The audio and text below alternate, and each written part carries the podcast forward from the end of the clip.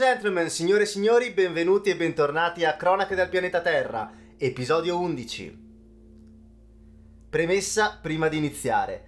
Se durante questa puntata dovessi ogni tanto cedere a livello di tono e a livello di argomentazione, a livello di logica anche nella narrazione, chiedo venia sono reduce da una settimana di influenza pestilenziale, la canonica influenza intestinale, febbrone, dolori, freddo. E, um, non è coronavirus, ho fatto il tampone, quindi non preoccupatevi per la mia salute, sto sono in via di guarigione, però, però sono abbastanza reduce e sento ancora veramente i bombardamenti di questa influenza. Quindi, se dovessi ogni tanto perdermi, vi chiedo di aver pietà di me e di passare oltre e di cercare di concentrarvi sugli argomenti della giornata. E potete sentire anche un po' di voce nasale alla Ramazzotti, proprio guardate le condizioni fisiche migliori per registrare una puntata. Comunque il dovere e il piacere devono essere portati a termine, quindi bentornati. Eh, che settimana particolare, a parte la mia influenza e i miei deliri nel senso che eh, per l'ennesima volta si è data dimostrazione delle debolezze e delle fragilità strutturali del sistema capitalistico. Nel senso, già siamo all'interno di ormai un anno di pandemia, un tizio ha mangiato una zuppa di pangolino, dai, uno, una puttana, lasciatemi giocarci. Comunque, insomma, lockdown, morti, crisi funeste, eh, gente, chi viveva nel basso medio che crolla sempre più giù, invece i più ricchi che si arricchiscono ancora di più. E, ehm, e nessuno chiaramente che dopo un anno di questo, da, dall'inizio di questo disastro che accenna un ma forse è il caso di ristrutturare due cose all'interno del sistema, vi rendete conto che non è perfettamente funzionale? Ecco, al di là per l'appunto di, questa, di questo problema che ormai ci portiamo avanti da un anno e che sì è tamponato da vari recovery eh, statunitensi o europei che siano, però nessuno dice che forse il problema è anche legato proprio alla struttura stessa e la fragilità stessa del sistema. Vabbè, è successa un'altra cosa, come ben sapete, un'altra beffa assurda, che è quella del canale di Suez, il mitico canale che collega il mar Mediterraneo al Mar Rosso e quindi dal Mar Rosso l'Oceano Indiano, eh, l'India, il sud-est asiatico, la Cina, l'Oriente, il mondo fondamentalmente, una delle, delle costruzioni umane forse più importanti nella storia, uh, nella storia stessa dell'umanità per l'appunto, ehm, perché collega Europa e Nord America a tutto il resto del mondo. E sapete tutti cosa è successo? La Evergreen, una nave taiwanese, battente bandiera panamense, anche là potremmo girarci attorno un sacco, eh, per una folata di vento si è messa di traverso e blocca il canale di Suez. Allora, mm, probabilmente quando qualcuno, quando qualcuno di voi ascolterà queste cronache, la soluzione eh, sarà già stata trovata e l'avranno per l'appunto sganciata e rigirata fermata e, e, riportata verso la retta via. Comunque fa ridere che insomma per una folata di vento, quindi in natura, eh, si blocchi il commercio mondiale, perché dal canale di Suez si passa qualcosa come il 10-12% del commercio internazionale, si sono persi, dicono qualcosa come 9-10 miliardi di dollari al giorno per questo, per questo blocco del canale di Suez e, e, e, e ed è assurdo pensare che veramente un evento atmosferico, il vento, manco lo tsunami di Fukushima, no, il vento eh, ha bloccato il commercio internazionale. Forse nel 2021 dovremo trovare, eh, agire ed applicare anche delle modalità diverse per poter trattare e spostare le merci, che non sia solo tramite ambito navale, nel senso che la maggior parte delle merci su scala globale vanno ancora via nave. E, ehm, ed è per quello che da un certo punto di vista io credo che l'Obor, il famoso nuova via della seta, la famosa nuova via della seta, possa possa in qualche modo anche essere funzionale per quello che è lo spostamento di, di merci di grandi dimensioni via terra perché potrà creare veramente una ristrutturazione anche di quello che sono le infrastrutture fra Europa ed Asia. E, e fortunato chi vivrà nel mezzo di, questa evoluzione che sarà un'evoluzione in realtà lunghissima che ci vorranno 3-4 decenni prima di vederla a compimento spero di essere ancora a questo mondo per poter dire vabbè vado a farmi un viaggio in treno e non più in macchina come ero d'uso fare comunque eh, d'uso fare verso oriente per chi non mi conoscesse comunque Oltrepassando la bellezza del capitalismo, io direi che è il caso di partire. E partiamo dall'Italia, come al solito, dalla noiosa, dal noioso racconto della settimana italiana. Non è successo molto, a dire il vero, parte solite, le solite trame all'interno del Partito Democratico che ci piacciono tanto. Fondamentalmente il neosegretario Letta ha deciso di sostituire i due capigruppo alla, alla, alla Camera e al Senato, Del Rio e quel renziano strano coi baffi, Marcucci, eccolo, Marcucci. E ehm, Del Rio eh, ha accettato di essere sostituito, ha detto che capiva le necessità. Ah, scusate, perché Letta ha deciso di sostituirli? Letta ha deciso di, sosti- di sostituirli perché diceva che eh, essendo due uomini era giusto eh, dar la possibilità a, diciamo, a metà legislatura di eh, avere due donne. E ehm, per l'appunto Del Rio ha accettato la decisione del, del, del, segretario, mentre secondo ha iniziato a tergiversare, a incensarsi, a premiarsi, a, dir, a dire sì ho fatto un bel lavoro, cerchiamo di dialogare, non è una questione di nomi. Poi, mh, mm, capendo di non avere alcuno spazio di manovra, ha affermato ma allora perché Brando Benifei, che è il mm, capogruppo al Parlamento europeo, non viene sostituito? Anche lui è un uomo. E in realtà eh, Benifei si era dimesso appena eletto Letta e poi eh, diciamo il, gli esponenti del Partito Democratico al Parlamento europeo hanno deciso di rieleggerlo e mh, mm, Letta ha giustificato la cosa dicendo che sì Benifei è comunque un un uomo ed è capogruppo del, del Partito Democratico, solamente che vi è anche la Bonafè che è vicepresidente del Parlamento europeo e quindi i due ruoli in qualche modo, il, diciamo la rappresentanza di genere in qualche modo rispettata. Ehm, Marcucci infine accetta, cede, eh, però le voci narrano che eh, abbia in qualche modo imposto la scelta agli altri senatori della Malpezzi, anch'essa un'ex renziana, eh, Letta comunque ha detto va bene la Malpezzi fate un po' come volete non, non, devo metterci becco io scegliete voi l'importante è che sia una donna. E quindi i senatori del Partito Democratico che sono comunque a larga parte vicini a um, largamente vicini a base riformista che sono i cosiddetti post renziani hanno scelto per la Malpezzi.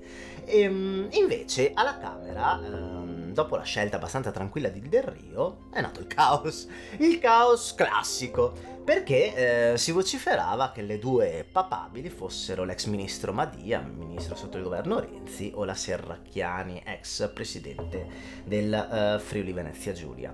E um, cosa è successo? Che la Madia ha accusato Del Rio di aver cooptato la scelta della Serracchiani. La Serracchiani si è detta offesa e delusa dalle accuse della Madia definendosi autonoma e Del Rio dice io non c'entro niente, non c'entro niente, non c'entro assolutamente niente. Sta di fatto bella guerra intestina, classica, canonica, che come potete capire rappresenta perfettamente il nuovo corso, quello che, di cui parlava Letta per l'appunto, un partito che oltrepassasse queste dinamiche certo, proprio, proprio il nuovo corso, il Partito Democratico, un partito dove si parla, si sceglie, si discute e si apre, non un partito dove ci sono correnti e si litiga per le posizioni e le poltrone, no, assolutamente no. Comunque, nuovo corso, nuovo corso con vecchi litigi, sta di fatto che in questi giorni Letta ha parlato con, uh, con Giuseppe Conte, ha parlato con Speranza, ha parlato con Calenda, ahimè ha parlato con le sardine e ha detto che vedrà Renzi eh, per uh, discutere con lui del futuro della sinistra. Vabbè, e, um, l'obiettivo um, di Letta qual è? Quello di fare il ragno tessitore essenzialmente, quello di cercare di essere il, um, il comune denominatore per far sì che ci sia una, un track d'union fra liberali, socialdemocratici e i so come chiamarli 5 stelle, vedete che mi mettono sempre in difficoltà. Comunque cercare eh, di, di, tessere per l'appunto questa, queste tele ehm, tra i vari mondi che potrebbero essere afferibili a questa ampia area di eh, centro-sinistra. Sfida abbastanza improba dal mio punto di vista, soprattutto per le grandi eh, differenze di vedute, eh, ma più che altro per questioni anche personali che intercorrono fra diciamo Calenda e Renzi con il mondo dei 5 Stelle. Ehm, però bisogna dire una cosa, Letta, almeno da in questi 15 giorni nei quali è partito nella sua nuova avventura, sembra abbia una vena diversa. Pare aggressivo, um, pare molto forte anche nelle affermazioni. Per dire, va giù mol- col bastone con, uh, nei confronti della Lega e, e, sembra che questi anni, comunque lontani dalla politica, l'abbiano in qualche modo forgiato. L'avere a che fare con gli studenti, forse, l'ha fatto diventare ancora più nervoso. E, um, per dire, con la Lega li ha accusati in maniera abbastanza espressa espressa di doppio giochismo, di mm, comportarsi sia da opposizione che sia da maggioranza. E mh, mm, dopo diciamo anche il perché. E mh, mm, dalla Gruber per dire l'altro giorno a otto e mezza ha detto che il, lui eh, non ha preso, non si è non è sceso in campo, diciamo, eh, per perdere, che lui è pronto per l'appunto, che lui si è esposto eh, avendo la finalità uh, di governare il paese, non lui direttamente, ma insomma di portare il campo, il campo allargato del centro-sinistra al governo del paese. La questione del doppio giochismo qual è? Eh, che è, è quella legata alle aperture. Salvini non sa bene come comportarsi adesso perché si rende conto che non può sparare a zero contro un governo che eh, parte del suo elettorato e soprattutto molti dei suoi vogliono. Ehm, però Salvini ci prova, ci prova perché sa che deve in qualche modo fomentare un po', perché quello è il suo ruolo, è quella il suo agire politico e altri, altre modalità di azione politica Salvini non ne ha. E, um, Salvini dice che uh, l'Italia, uh, se dovesse rimanere chiusa nel mese di aprile, uh, crolla, non ce la fa, e che non può, no, no, non è accettabile e non succederà. Qual è stata la risposta di Draghi? Che lo decideranno i fatti, punto. Silenziato, proprio spento. E, mm, e, quindi quando parla di doppio giochismo Letta parla anche di questo atteggiamento diciamo bivalente che Salvini ha nei confronti del governo. Però io posso anche capirlo Salvini, è difficile trovare qualcosa da dire in un momento di piattume politico eh, interno di questo genere qua, con elezioni reg- eh, comunali spostate a settembre, con un governo eh, nel quale compartecipi insieme ai tuoi nemici storici, ovvero i 5 Stelle e il Partito Democratico, più il Partito Democratico chiaramente. E ehm, intanto comunque Draghi ha detto che l'avete sentito sicuramente, che continueranno le chiusure, eh, non ci saranno zone gialle ma ci saranno zone arancioni o rosse durante il mese di aprile, ehm, che si tenderà comunque a, ad almeno a riaprire le scuole fino alla, alla prima media eh, per garantire comunque insomma il, il, diritto allo studio senza DAD ai, ai giovani e inoltre parla finalmente, finalmente di eh, quelli che sono provvedimenti eh, per vaccinare il personale sanitario, una cosa per la quale combatto da mesi, da mesi.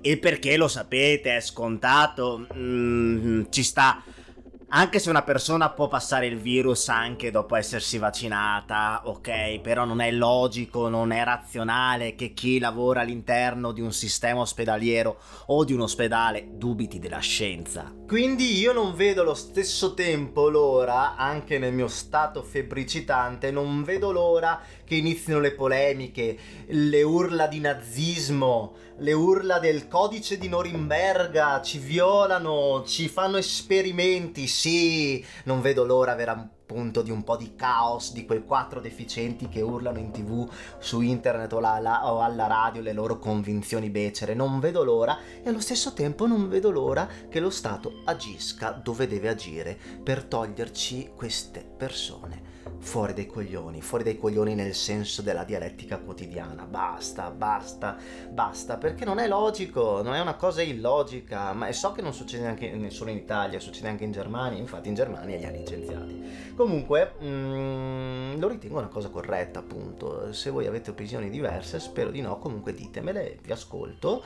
e mm, vi ascolto volentieri, ma non, non sono d'accordo. E ehm, come vuole approfittarsi Draghi di, di questa cosa? Um, con la Cartabia, perché? Perché la Cartabia da uh, giudice costituzionale, eh, quando faceva parte della Corte Costituzionale nel 2018, ehm, emise una sentenza respingendo quindi un ricorso della Regione Veneto riguardo ai vaccini obbligatori, dicendo che il legislatore può obbligare il vaccino quando necessario.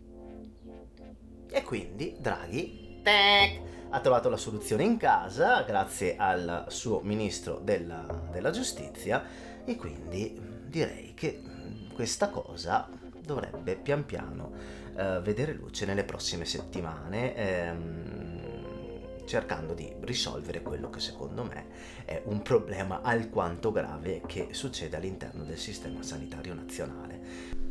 Comunque la nostra Guardia Sigilli è in grande spolvero perché ha toccato un tema che eh, tra l'altro io vorrei andare a toccare nel prossimo periodo, che è quello del carcere. Io eh, vorrò affrontare il carcere relazionato alla droga ehm, in ambito internazionale e nazionale. Lei invece ha parlato più della questione giustizia e carcere. Allora, in primis la Cartabia ha detto che la giustizia eh, italiana è lenta e che è il fanalino di coda a livello europeo e questo penso fosse acclarato. E, ehm, mh, ha detto che è necessario garantire un processo giusto, breve ehm, che possa accrescere la fiducia sia dei cittadini ma anche delle aziende e dei privati, ehm, perché la notizia che dicono ormai da anni è il fatto che tante aziende per l'appunto deinvestono in Italia proprio per il fatto che non vi è certezza della pena e che i tempi sono troppo dilatati. Inoltre ha um, accennato al fatto che eh, è necessario garantire la presunzione di innocenza, garantire quindi la protezione dell'imputato, allontanando um, quelle che possono essere le ingerenze anche emotive eh, del comparto mediatico. Infatti quante volte abbiamo avuto il mostro in prima pagina sui giornali, mostro poi rivelatosi eh, innocente? Infatti la Cartabia per l'appunto parlava proprio di questo, nel fatto che i media devono fare giustamente il loro lavoro loro, però non devono additare mm, presunzioni di colpevolezza o innocenza sostituendosi a quello che è la giustizia. E poi ha parlato di carcere, ha, de- ha detto e ha, espresso il fatto, secondo me anche giustamente, che è necessario puntare e pensare a delle alternative al carcere, investire quindi in pene sostitutive, attuare misure pecuniarie e ricreare inoltre quando possibile quelle connessioni sociali e relazionali ehm, che il colpevole si è trovato, si è visto lacerare in seguito al, al crimine commesso. Parole semplici, umane, di giustizia che mh, mm, sono parte secondo me di una certa cultura, dovrebbero essere parte di una certa cultura di sinistra e che sono comunque parte di quell'umanesimo europeo di cui facciamo parte, che contrastano um, quelle ondate di fine pena mai, di eh, giustizialismo assoluto, di carcere a vita che contrastano su quello che dovrebbe essere il carcere, ovvero sia un uh, sistema che, ri- che cerchi almeno di rieducare e di re introdurre in società uh, persone che sono andate per l'appunto uh, volontariamente o no a uh, confliggere con quelle che sono le leggi che regolano la, la nostra convivenza civile e um, quindi bellissime dal mio punto di vista le parole della Cartabia che ho cercato di riassumere eh, brevemente eh, qui all- all'interno delle nostre cronache.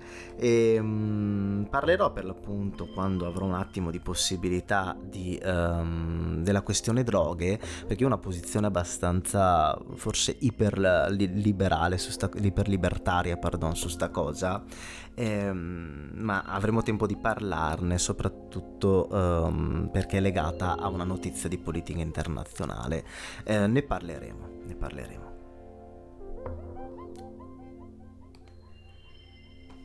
Ma bando alle ciance e andiamo all'estero, andiamo nel nostro canonico viaggio nella politica estera. Di cosa parleremo oggi? Vabbè, date per scontata ormai l'asse Cina-Russia da un lato, Stati Uniti-Europa dall'altro. Poi andremo in Australia, in Birmania, in Corea del Nord, in Israele e infine chiuderemo la nostra puntata con il Niger.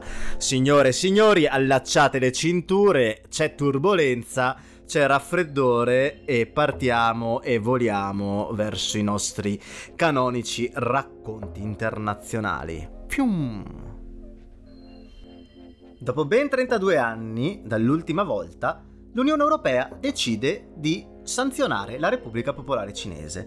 Quindi dopo mesi dove Unione Europea e Stati Uniti hanno deciso di sanzionare la Russia colpevole rea di non rispettare i diritti umani, la libertà di pensiero, colpevole di trattamenti poco consoni nei confronti del leader dell'opposizione Navalny, l'Unione Europea decide di seguire ancora gli Stati Uniti e sanziona la Cina, decide di sanzionare alcune entità e um, alcuni diciamo eh, esponenti uh, del uh, Partito Comunista Cinese.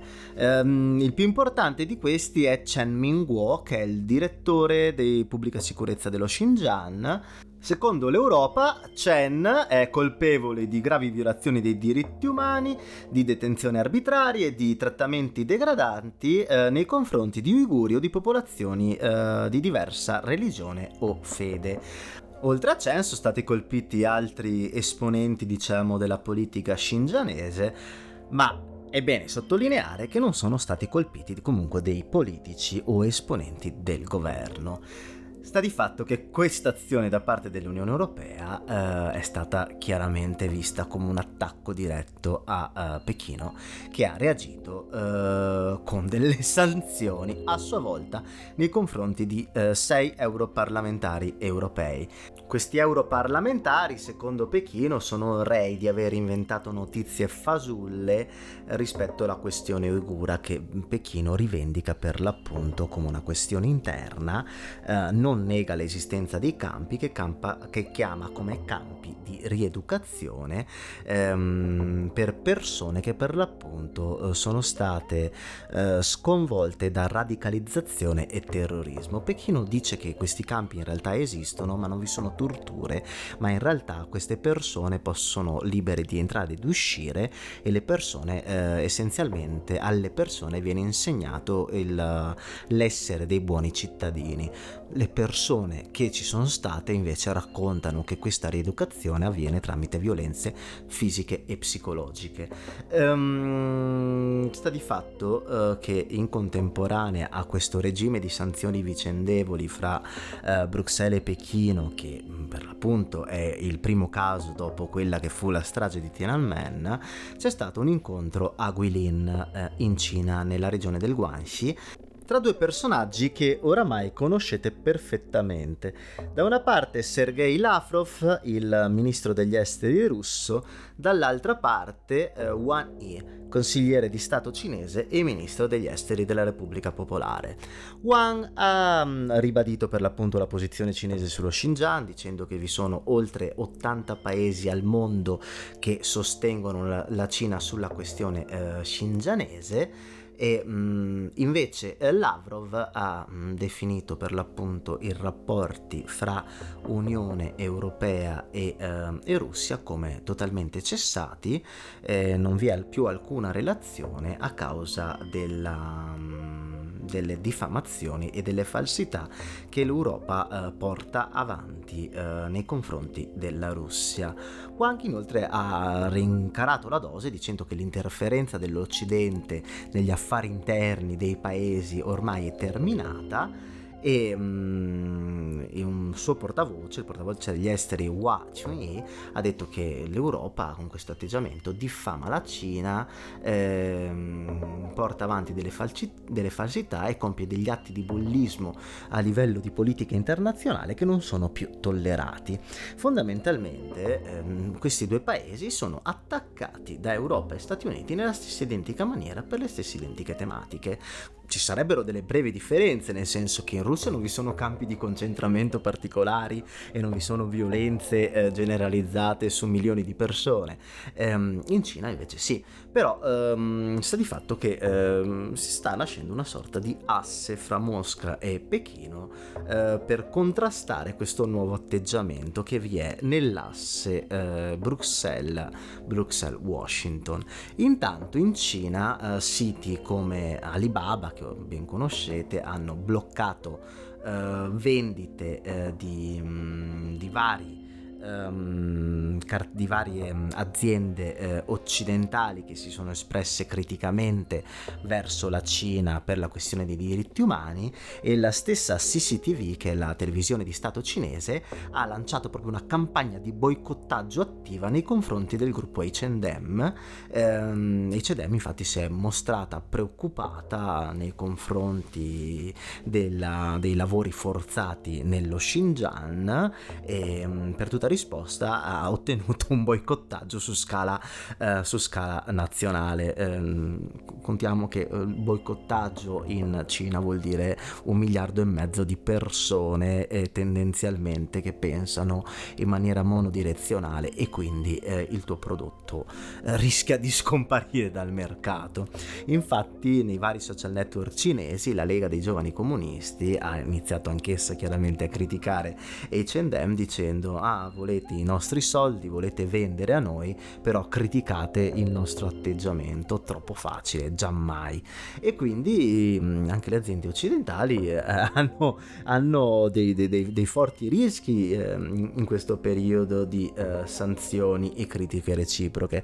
Vi dico che il, um, i boicottaggi in realtà in Cina funzionano perfettamente perché al tempo vi ricordate che vi parlai della questione delle dispute fra Cina e Giappone rispetto a degli isolotti dove producevano e non producono nemmeno più del tonno essiccato?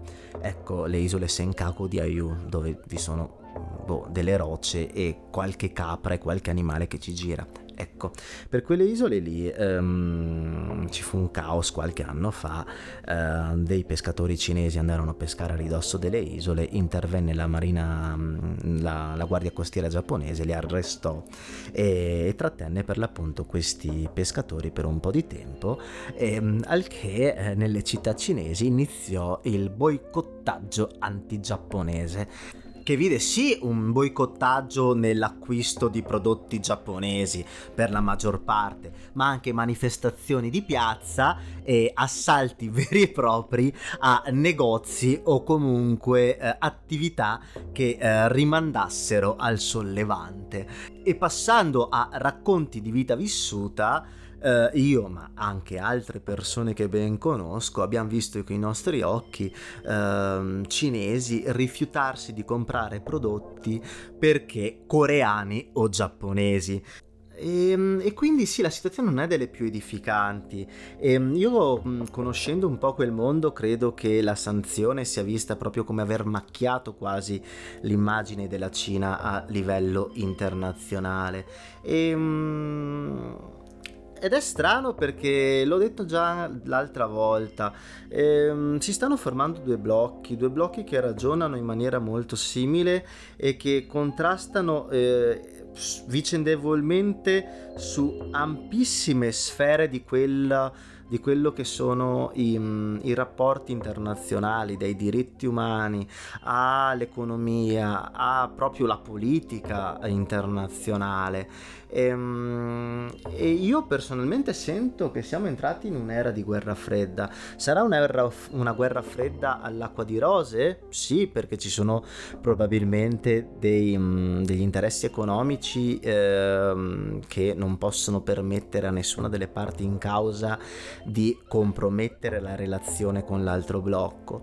Um, non ci saranno rischi militari come tra il 48 e l'89 di certo, però è una tensione palpabile, una tensione palpabile e, ehm, e la Cina Uh, forse ha sottovalutato mh, mm, quelle che potevano essere per l'appunto eh, le considerazioni che eh, il mondo diciamo europeo e statunitense avrebbe avuto nei confronti di quella che è la questione uigura. Una questione di cui si parla chiaramente da 30 anni però una soluzione finale scusatemi il termine orripilante però una soluzione del genere quella del um, essenzialmente uh, compiere, met- dei, mm, la, compiere la coercizione di milioni di persone non è proprio una cosa um, da tutti i giorni. Ecco. Un conto magari erano delle piccole violenze uh, sistematiche strutturali lungo tutta la regione, il fatto della mancanza di accesso al, so, alla stessa parità uh, nei ruoli apicali, nella selezione del lavoro, nella discriminazione generale, che sì, chiaro, sono problemi che la popolazione uigura subisce, però quelle cose eh, avvengono in tutte le parti del mondo eh, e mm, giustamente sono da criticare, eh, però qui siamo secondo me andati in un gradino oltre che quello proprio della violazione sistematica del diritto umano. E qui mh, mm, giustamente il nostro mondo con l'umanesimo di cui parlavamo prima non può non dire nulla. Per quanto ci sia ipocrisia rispetto magari noi, noi essere dalla stessa parte degli Stati Uniti un po' fa ridere perché l'Europa è diversa anche degli Stati Uniti perché i problemi che hanno gli Stati Uniti in quelle che sono le violazioni dei diritti umani, ecco, sono cose ehm, ampiamente criticabili, dalla questione dei migranti alle varie, diciamo, discriminazioni interne, ne potremmo parlare per ore. Comunque sta di fatto che... Mm, le, le, parti in causa hanno uh, richiesto uh, un vertice per, tra i membri permanenti del Consiglio di sicurezza dell'ONU per discutere, per aprire un dialogo e eh, al contempo eh, Joe Biden, che io vorrei chiamare il Matusa, ha um, invitato uh, Xi Jinping e Putin a partecipare al summit sul clima di aprile, così da comunque cercare per l'appunto un, un canale comunicativo fra le parti.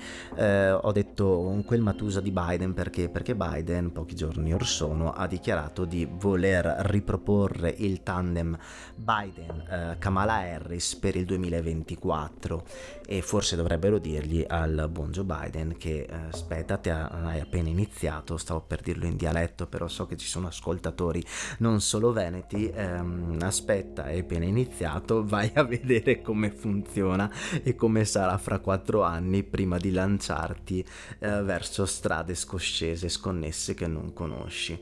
Comunque, mm, la situazione per, per finirla qui, per passare, prima di passare all'altro, eh, l'Unione Europea eh, giustamente si espone, eh, e dal mio punto di vista ha fatto bene a...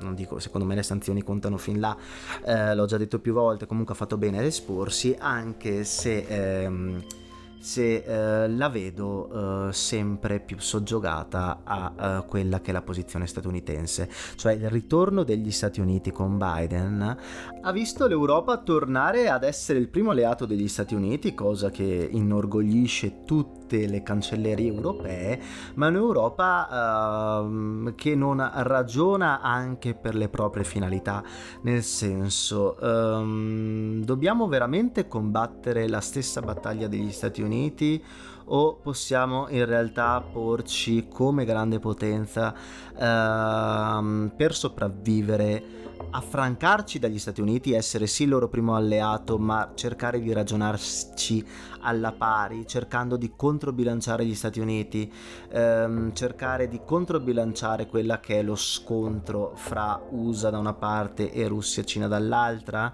Mm, è questa, secondo me, questo sarebbe il vero destino da parte dell'Unione Europea se l'Unione Europea fosse capace di fare e agire politicamente, almeno sulla sfera internazionale unita. Um, perché seguire in maniera uh, pedissequa gli Stati Uniti nelle loro battaglie internazionali, per quanto giuste, non uh, sempre potrà rivelarsi utile, anche perché è innegabile che i nostri interessi nei confronti della Russia o della Cina siano diversi da quelli di Washington. Parlo di interessi anche meramente commerciali, parliamo per esempio della via della seta mm, di cui parlavamo prima, nel senso mm, l'Europa ehm, in questo caso chiaramente ha ragione a, mm, a, a, ragionare come Washington, però l'Europa ha necessità di affrancarsi da questo, da questo voler sempre eh, rincorrere Washington, eh, perché facciamo la figura o del del vecchio che non sa prendere più le proprie decisioni o del giovane che vuole diventare adulto però ancora non si fida. Qual è la posizione dell'Europa? Cioè, chi siamo? Siamo un progetto ormai finito o siamo un progetto che deve ancora nascere?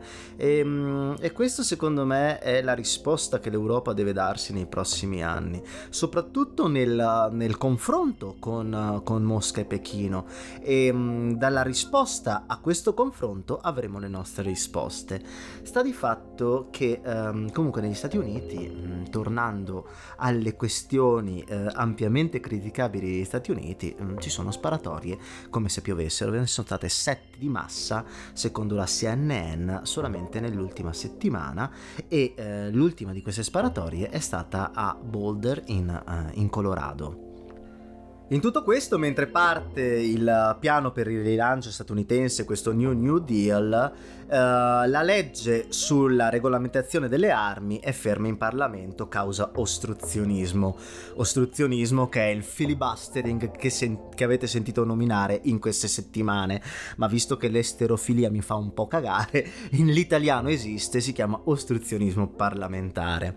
Tornando al discorso armi, um, l'ottimo Francesco Costa del Post, che è un americanista di livello assoluto, ha detto che uh, spesso noi italiani e noi europei um, dipingiamo erroneamente gli Stati Uniti come un far west, perché sia Boulder uh, sia Atlanta, che è stata uh, un'altra città eh, teatro di uh, sparatori di massa sono um, due città tendenzialmente progressiste, uh, moderne, molto più europee di altre realtà magari eh, più simili a quello che è il nostro, il nostro ideale statunitense del, mm, del centro-sud degli Stati Uniti, ecco.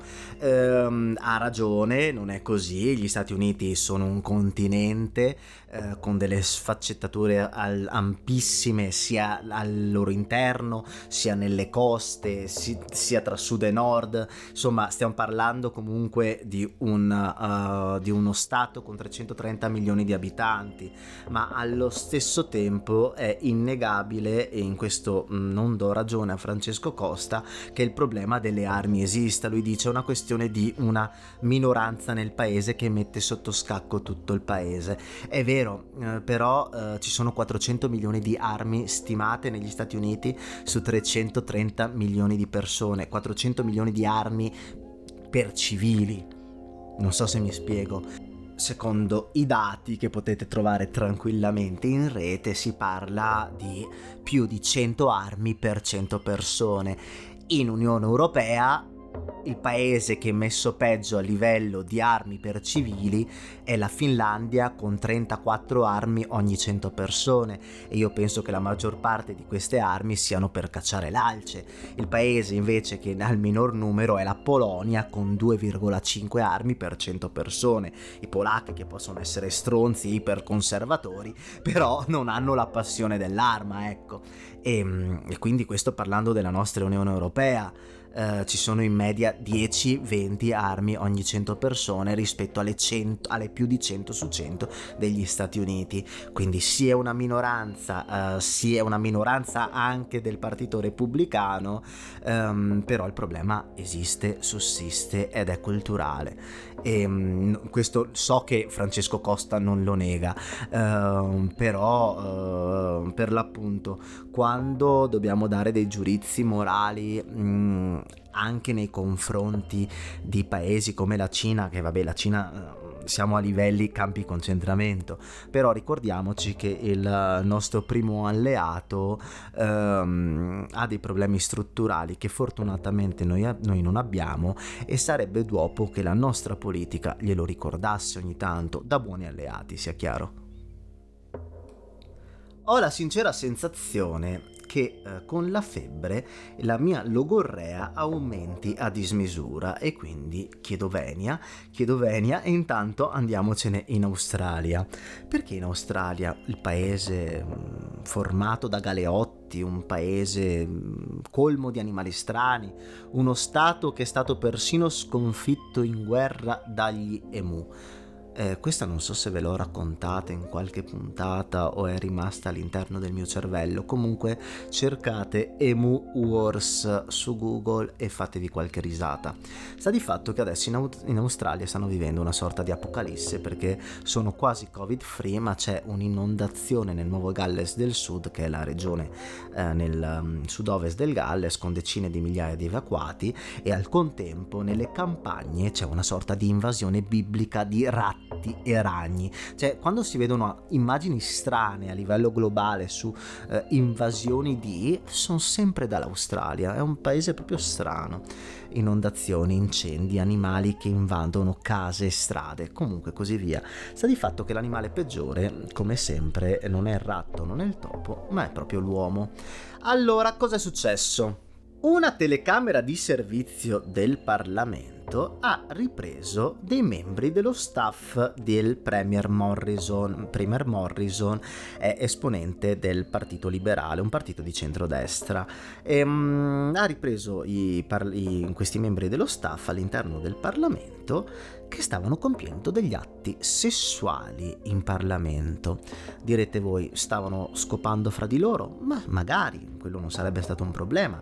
Sì, forse sarebbe stato un problema per una questione di eh, luogo e di ruolo, eh, però non erano solo atti sessuali fra di loro, ma è anche una questione proprio di membri, nel senso che uno dei membri dello staff ha, um, insomma, ha utilizzato il proprio membro per masturbarsi sopra il banco uh, di una uh, parlamentare.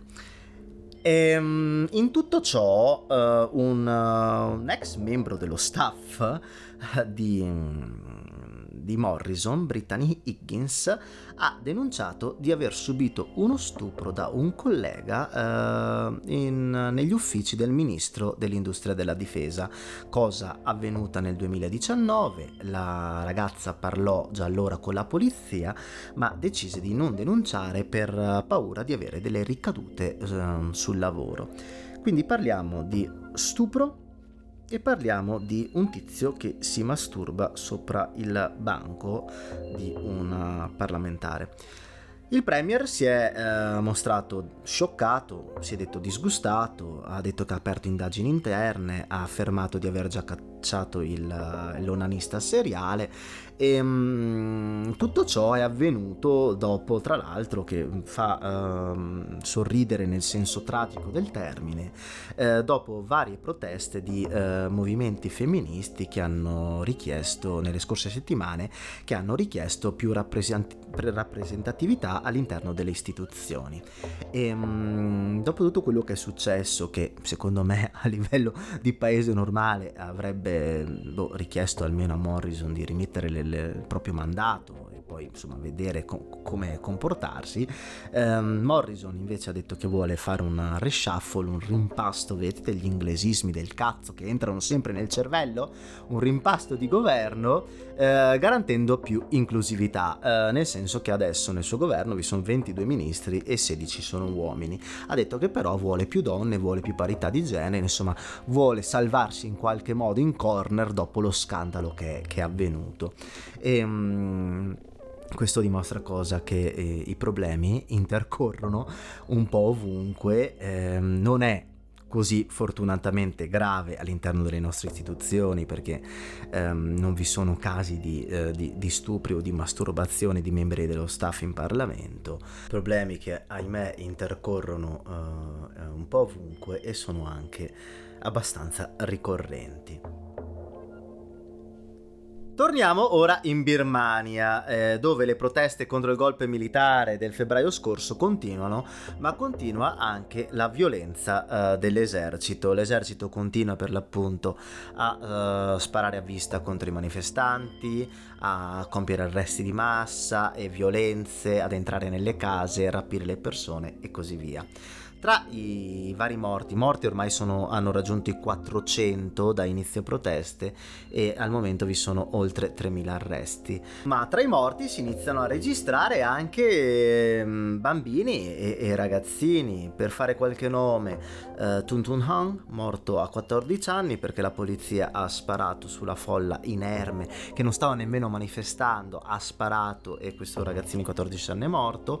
O da segnalare anche la morte di Chin Myo Chiet Juliet, 7 anni, ehm, praticamente la polizia ha fatto irruzione in casa, ha sparato al padre, solamente che questo proiettile ha beccato la bambina che è morta e si parla anche di altri ragazzini coinvolti, ma al momento non vi sono uh, delle notizie certe. Nel caso della bambina di cui ho appena parlato, uh, Cimio Cheat, secondo un'associazione per l'appunto un NG eh, pro uh, manifestanti, i militari hanno fatto irruzione in casa per prendere il padre, hanno ucciso la bambina per sbaglio e hanno cercato di rapire il cadavere della bimba per occultarlo, per far sì che non, che non arrivassero informazioni agli organi di stampa. E um, non ci sono riusciti perché il padre fortunatamente è riuscito a fuggire con il corpo della bambina. Hanno arrestato il fratello e del fratello uh, però non si hanno uh, più notizie. Intanto Intanto in questa situazione deficitaria e condannata da più parti a livello internazionale, ehm, intanto a Naypyidaw, che è la capitale della Birmania, um, qualche puntata fa parlai di Yangon come capitale, ma era la vecchia capitale della Birmania, c'è stata anche la um, giornata dell'esercito, una manifestazione, una marcia dell'esercito ehm, per esaltare per l'appunto eh, il proprio ruolo all'interno dello Stato birmano. Intanto però, um, come detto, io detto, ho detto prima uh, che uh, ci sono varie condanne a livello internazionale, in realtà il mondo è perfettamente spaccato, uh, perché il blocco da guerra fredda di cui parlavamo prima si ripropone anche nella questione birmana. Perché la Russia, eh, che già vendeva armi al governo golpista, ha deciso di mandare il proprio vice ministro della difesa Alexandr Fomin a, a Naypyidaw e um, Fomin ha incontrato per l'appunto il capo delle forze armate birmane Ming Aung Hlaing e um, ha detto essenzialmente che la Birmania è un grande alleato della Russia, um, è un alleato affidabile, e, um, esprimendo quindi una vicinanza di Mosca al governo golpista. Quindi il mondo, anche nel caso della Birmania, è spaccato dall'altro il blocco... Uh, passatemi il termine, occidentale e dall'altro lato Mosca e Pechino che eh, si dicono comunque eh, vicine al, al nuovo governo golpista anche comprensibile che non vogliano una democrazia, però uh, un conto è non volere una democrazia in un paese che potrebbe tornarti utile a livello di strategie internazionali, un conto è appoggiare un governo che spara sui manifestanti o sulla folla inerme. Scelte. Comunque rimaniamo in Asia e andiamo in Corea del Nord. Riguardo alla questione coreana, ne avevamo parlato anche nella, nell'episodio 10, ehm, quando uh, Blinken a Seoul uh, affermò che sarebbe stato compito cinese quello di far pressioni su Pyongyang, sulla Corea del Nord, uh, per denuclearizzarsi. E, um, questa settimana Xi Jinping ha detto che è pronto a collaborare con eh, Kim Jong-un per garantire stabilità, prosperità e sviluppo dell'area e della penisola coreana. E Kim Jong-un ha deciso in tutta risposta di lanciare due missili dalla costa est del Nord Corea, eh, due missili che sono caduti appena al di fuori eh, della zona economica esclusiva giapponese. Fate conto a um, oltre 200 miglia nautiche dalla, dalla, costa, dalla costa giapponese ehm, trattative? Quindi quali trattative? Allora, mh, mm, forse è il caso che gli Stati Uniti tornino un attimo in campo, eh, perché ehm, con Trump c'era stata una sorta di vicinanza, anche perché erano due personaggi un po' sui generis, forse si capivano, c'era anche forse una vicinanza e conta moltissimo nella politica internazionale anche la vicinanza caratteriale fra le persone. Mm, c'era la possibilità... Uh, si intravedeva una luce di possibile denuclearizzazione, poi è arrivato lo stallo, c'è stato, c'è stato il coronavirus e quant'altro e quindi diciamo che l'argomento è passato uh, in secondo piano. E, um, ora però con Biden uh, e anche Blinken stesso, il segretario di Stato, parlano di denuclearizzare solamente la Nord Corea. Trump, eh, bisogna dargli atto, parlava di denuclearizzazione dell'intera penisola, quindi far sì che la Nord Corea rinunciasse al nucleare, ma che anche le armi statunitensi uscissero dalle, ehm, dal territorio sudcoreano. Ora, eh, ora, invece l'amministrazione parla di semplice, eh, richiede anzi la, la, mera denuclearizzazione della Nord Corea, ehm, che è un discorso che contrasta giustamente anche col, con, con, con, l'insicurezza dei nordcoreani, perché mh, sì, sono, vediamo sempre un regime che potrebbe essere anche in qualche modo uh, goffo, uh, però è comprensibile il fatto che la Nord Corea eh, voglia sentirsi protetta e sicura all'interno dei suoi confini.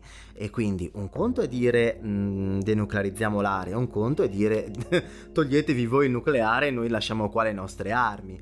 Ehm, e, e, quindi è un discorso molto debole quello della nuova amministrazione americana che non potrà mai essere capito da Pyongyang.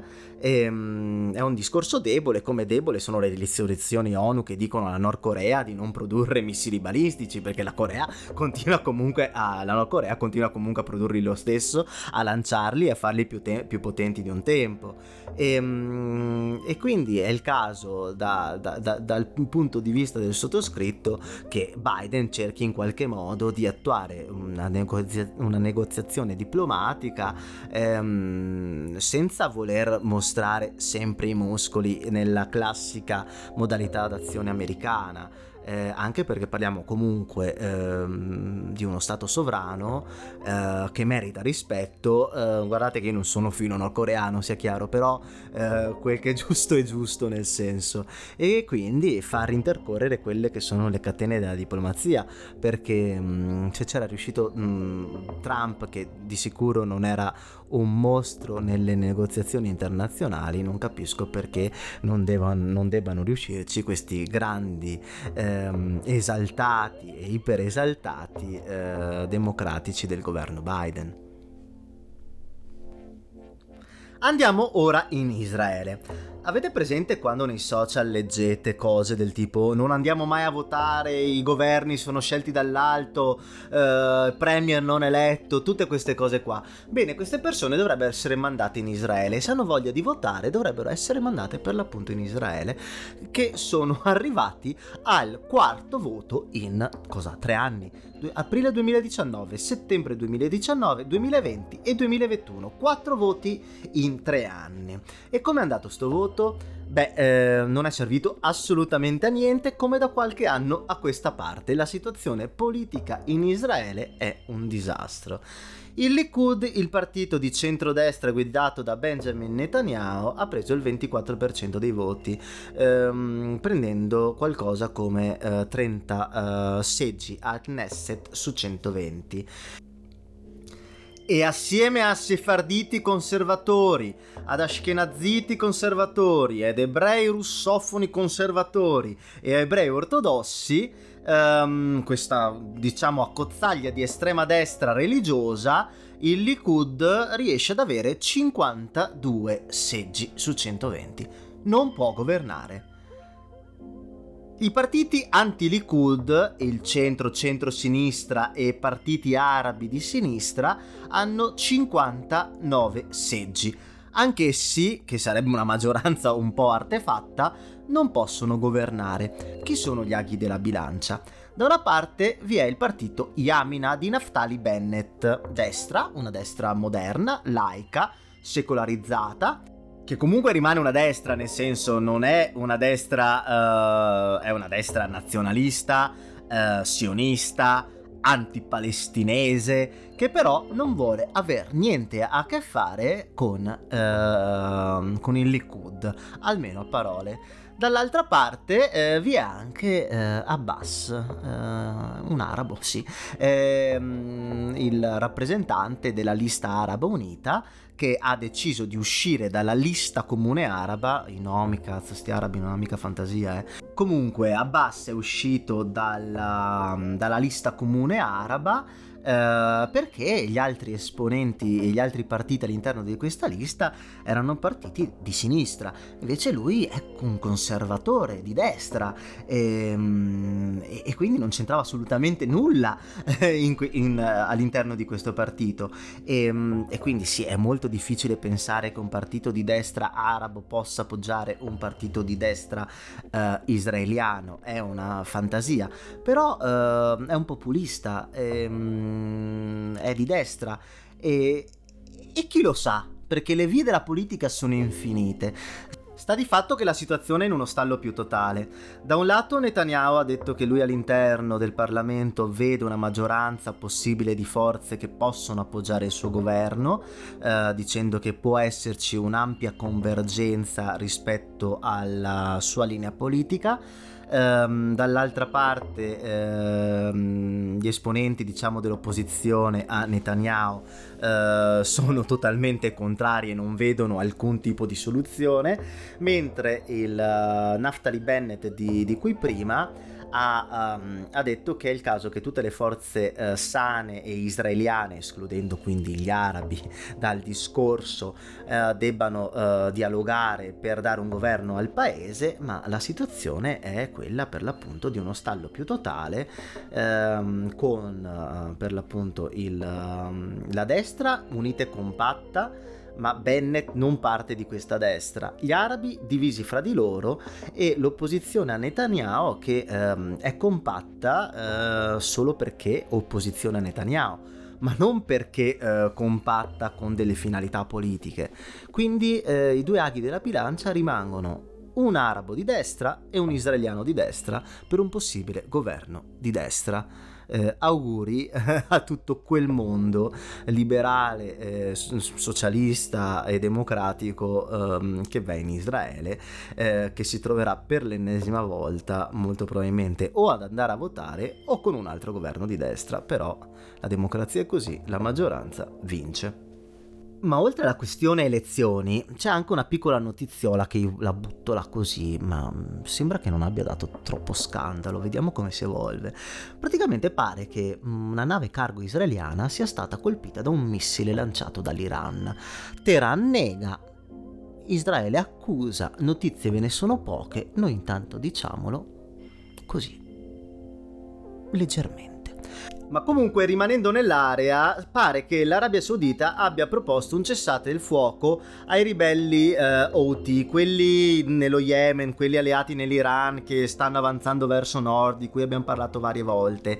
E, mh, questo cessate il fuoco dovrebbe essere attuato sotto supervisione ONU ehm, per poi arrivare ad, ad aprire dei negoziati fra il governo yemenita internazionalmente riconosciuto che è quello per l'appunto appoggiato da, dai sauditi, e gli stessi eh, ribelli eh, Houthi. Le parole del, del, ministro degli esteri saudita Faisal Bifaran sono più o meno queste. Ha detto che farà tutto il possibile per fare pressione agli Houthi uh, per arrivare al tavolo negoziale, per far sì che dipongano le armi, uh, per porre fine ai combattimenti e creando quindi politicamente una sorta di, uh, di pace e di normalizzazione nell'area.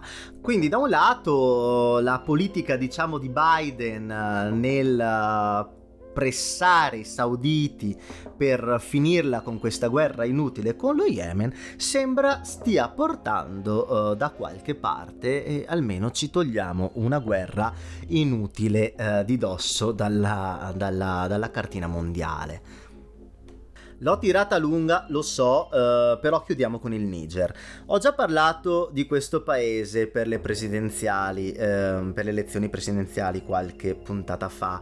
eh, elezioni democratiche eh, vinte da Bausum, un socialista con leggere polemiche, che è diventato un nuovo presidente. Bausum è parte, è sunnita, è musulmano sunnita, è eh, parte di una minoranza etnica dell'est del paese, gli Aulad Suleiman, ed è stato per l'appunto il primo presidente democraticamente eletto uh, a livello di democrazia regolare senza brogli nella storia del Niger.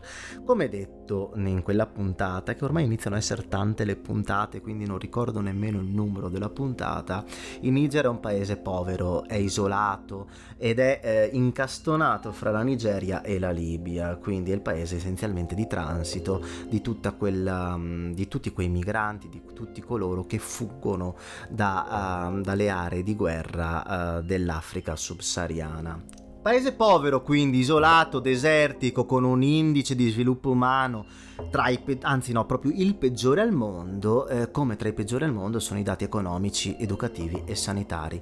Un paese allo stremo che però non rinuncia alla solidarietà perché per l'appunto accoglie migranti da, da Nigeria, da, dal Burkina Faso, dalla Costa d'Avorio, dal Ghana e anche da paesi mh, più verso sud.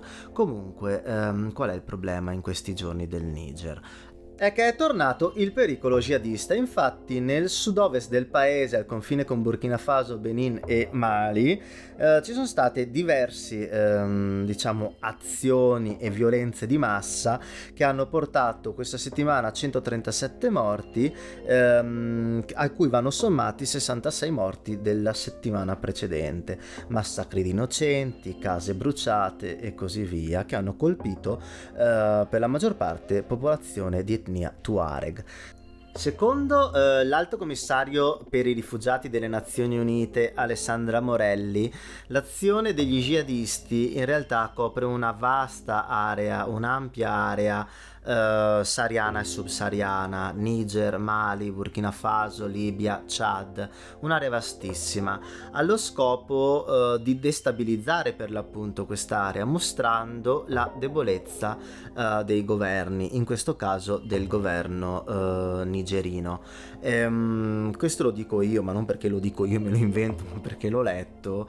Um, come agiscono gli jihadisti? Dopo chiaramente parliamo dell'ISIS, dopo aver perso malamente in Siria e in Libia, eh, stanno spostando moltissimo la loro attenzione in Africa perché povertà, um, situazioni comunque e tensioni um, socio-economiche che durano da decenni, popolazione molto giovane fanno sì che ci sia essenzialmente molta carne da macello, persone facilmente radicalizzabili che possono essere utilizzate um, facilmente per la, la, loro guerra di civiltà fra, fra parentesi. Ehm, la situazione del Niger, come detto, è particolare. Ehm, come detto, accoglie rifugiati da ogni dove. Vi sono all'incirca qualcosa come 3 milioni di rifugiati in Niger, rifugiati sia eh, stranieri sia sfollati interni. Ehm, il premier nuovo, eh, Basum, eh, presidente, in realtà promette pace e sviluppo, però la realtà è che quest'area del Sahel è, è in estrema difficoltà. Um, secondo Nigrizia, che è forse il principale organo d'analisi e strumento d'analisi di questioni africane in Italia, il problema sicur- di sicurezza nel paese qual è? Che gli jihadisti tendono sempre ad attaccare uh, villaggi quando l'esercito scompare, quando l'esercito diciamo regolare va via, i villaggi sono um, difesi da forze di autodifesa interne con armi diciamo uh, poco valide, inter- intervengono eh, gli jihadisti e compiono le stragi. Quindi forse è il governo che dovrebbe eh, mettersi in prima linea per impedire per l'appunto eh, questi massacri. Ehm, al momento però il Niger non ha un esercito abbastanza potente per poter garantire la propria sicurezza e mh, mm, vi sono sia truppe francesi, vi sono qualcosa come 5.000 uomini nell'area, oltre a uh, truppe del Chad che è il miglior esercito uh, di quest'area geografica africana. Um, sta di fatto che uh, però vi, forse vi è bisogno di un piano uh, sul lungo periodo per supportare sia le volontà di pace e sviluppo di Basum, ma sia per securizzare quest'area che poi vedete è un'area che tra tragedie di questo genere qui, massacri, porta a uh, rifugiati, porta a migranti e porta a quei problemi strutturali di cui l'Europa uh, si lamenta da oramai da un quindicennio. Quindi sono essenzialmente vari domino che devono in qualche modo risolversi per avere una risoluzione più ampia e, e, e per questo c'è bisogno anche della nostra politica, come dico spesso, di una nostra politica attiva, non lasciando solo i francesi francesi che loro ci sguazzano a meraviglia in queste cose, ma um, ci vorrebbe proprio l'azione unita uh, di un'entità uh, che potenzialmente uh, avrebbe delle, de, de, delle risoluzioni ad alto, di alta qualità come l'Unione Europea.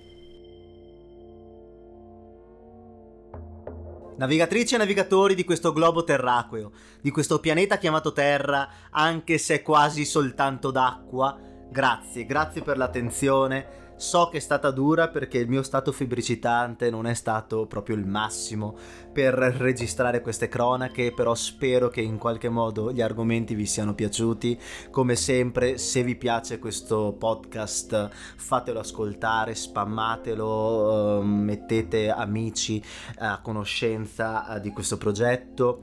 Il primo di aprile vi saranno novità, quindi stay tuned, come dicono i giovani. Ehm, come al solito il brodo primordiale qui sotto è di Luca di Gira Gasperina, pam pam, e io vi dico soltanto una cosa, grazie e aide!